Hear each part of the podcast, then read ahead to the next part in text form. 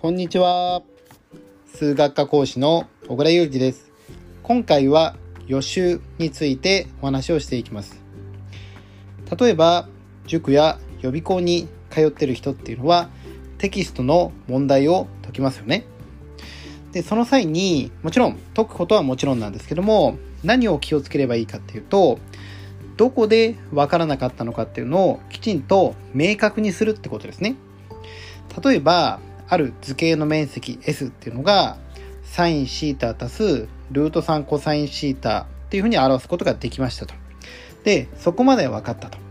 ただ、そこから最大値を求めるときに、どのような変形をすればよいいかがよく分からなかったっていうふうに、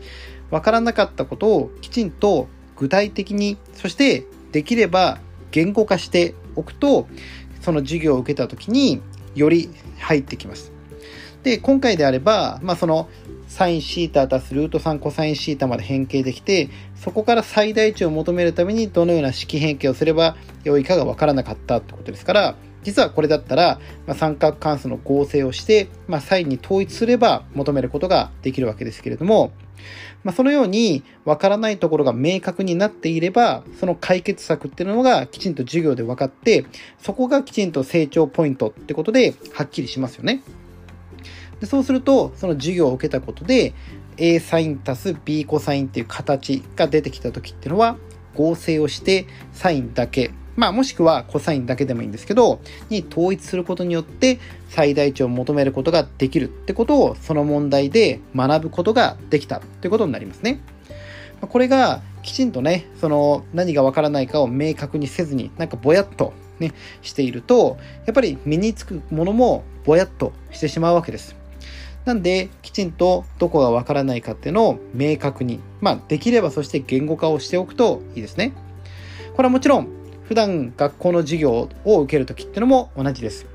教科書を予習するときに、その教科書を読んで、どの部分がわからなかったのかっていうのをきちんと明確にして、言語化しておくことによって、その学校の授業っていうのが、まあ、よりしっかり集中して聞けて、で、その授業で何を学んだかっていうのがきちんと明確になりますね。その部分がわからなかったところがね、ちゃんとわかるようになれば、その部分ね、きちんとも成長したってことで、何を身につけたかっていうのも明確になります。なので、予習っていうのは、きちんと、えー、まあ、問題を解くとか、読むっていうのをぼやっとするんではなくて、明確にわからない部分っていうのを明確にする。そしてできればそれも何がわからなかったかっていうのを言語化をしておく。そのようにすると、より、まあ、授業が楽しく、そしてあなたも成長できますんで、ぜひそのようにやってみてくださいね。それではまたお会いしましょう。